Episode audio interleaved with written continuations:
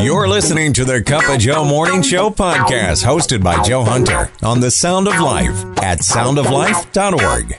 Yes, Tammy, you have anything good happen to you lately? Blessing? Oh, wow, a lot of things. Um, actually, your radio station is a blessing. Well, thank you. I found, uh, actually, I found God pretty recently after my husband passed, and I have a friend that introduced me to God, and I kind of didn't really, you know, I was like, eh, you know, but then when my husband passed, it was pretty heavy, heavy stuff. Actually, a, a, almost a year ago today.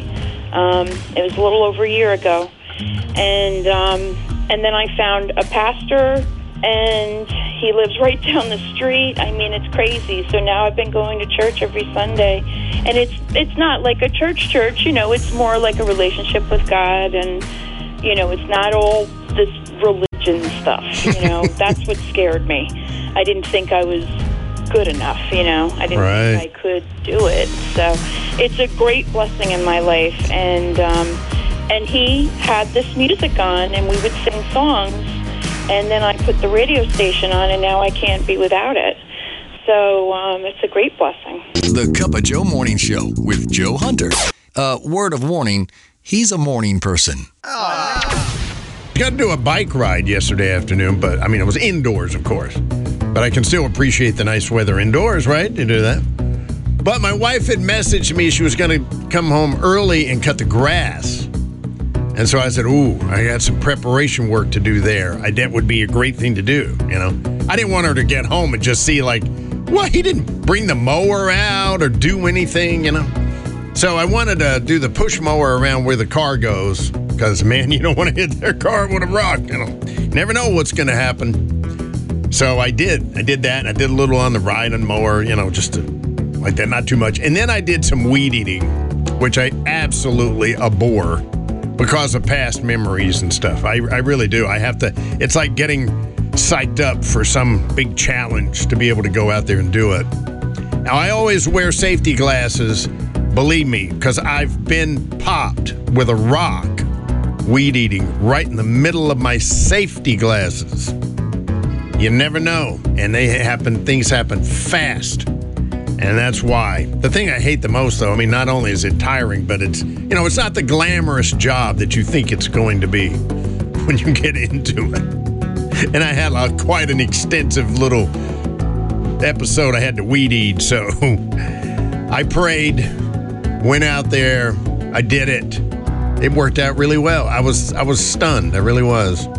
In fact, when I came in, I, I didn't have a blade of grass on me. It was a miracle. Actually, that's not true. I did. But you know, it just seemed like things went better, and I did not have. I wasn't as much of a mess as I usually. Yeah, that's what I'm trying to say. What?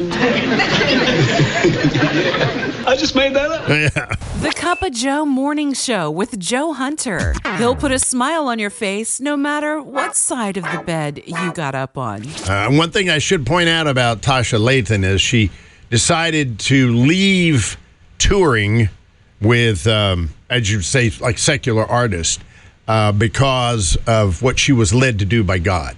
She said the money was way more. If I if I if I wanted to do it for the money, I would have stayed in there, but I didn't. I felt called to do this. So Tasha Layton to explain right how in the world she got with um, Katy Perry. Anyway, now you should know that she was on American Idol. Uh, Tasha Layton was. I think it was season nine. She was on there with the same uh, group that um, um, Lauren Daigle was on. So it's very interesting. And Katy Perry was one of the judges. So I'll let Tasha Layton tell you that, that neat little story there. led worship for a multi-level marketing conference down in Orange County, and the keys player played keys for Kesha. And they were needing a background vocalist for the Kesha Rihanna tour, and she told me that I should audition. And I thought, wow, maybe this is the the open door that I've been praying for to do music outside of the church. And so I felt led to audition. I got the job, and we were supposed to start on um, Wednesday at 2 p.m. for rehearsal and leave Friday for Japan. I woke up that morning on Wednesday and I just felt that still small voice say, Don't do it. And I had gone against that voice enough in life to know not to not to do it. And so I called him and I was like, "Hey, I'm so sorry. I just feel like maybe this isn't right for me." And they were so gracious. And as soon as I got off the phone, I thought, "I have made a huge mistake. I am self-sabotaging. Like, what have I done?" And then after that, um, at 2 p.m., the same time I was supposed to be starting rehearsal with Kesha, I get a call from Katy Perry's manager. Can you be here in 20 minutes? And I was like, uh, yeah, I can. I'm free because I had, you know, taken off my nine to five to go to this other rehearsal. And so I downloaded the song on my phone and learned it on the way to SIR Studios in Hollywood. And I was the last girl of the day and um, met Katy, spoke with her for a few minutes, auditioned, and then um, I got a call the next day that that I needed to show up for rehearsal and that we were leaving for Madison Square Garden on Friday. Wow, we whirlwind. Waking up with a cup of Joe. I can't imagine traveling to school every day without it. It helps me um, in my prayer over our school and our students and teachers. So thank you for all that you do. The sound of life.